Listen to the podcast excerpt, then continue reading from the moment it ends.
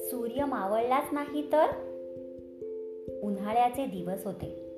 उकाड्याने जीव हैराण झाला होता.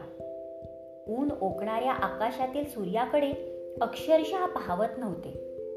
अशा वेळी मनात एक भीती डोकावली. हा सूर्य मावळलाच नाही तर?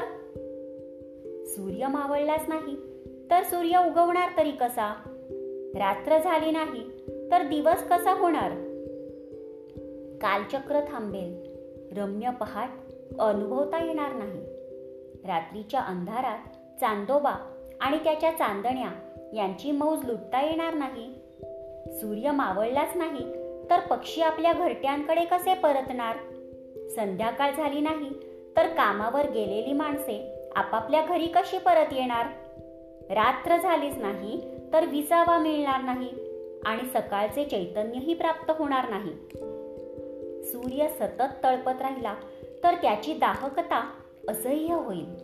नदी नाल्यातील पाणी आटेल कारण पाण्याची सतत वाफ होत राहील. सर्व सजीवांना आपले जीवन जगणे कठीण होईल. सूर्य मावळलाच नाही तर अंधार होणारच नाही. मग विजेचे दिवे लावण्याची गरजच राहणार नाही. रात्र होणार नाही अंधार होणार नाही. मग विजेच्या दिव्यांच्या रोषणाईची मजा कशी येणार? रात्र नाही म्हणजे झोप नाही. माणसे अशी किती दिवस झोपे विना राहणार? शेवटी ती दिवसाही झोपू लागतील. पण सतत प्रकाशामुळे शांत झोप सुद्धा मिळणार नाही.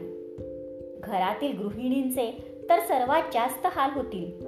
त्यांना सर्व मंडळींसाठी सारखे राबावे लागेल. विश्रांतीचा काळ येणार नाही.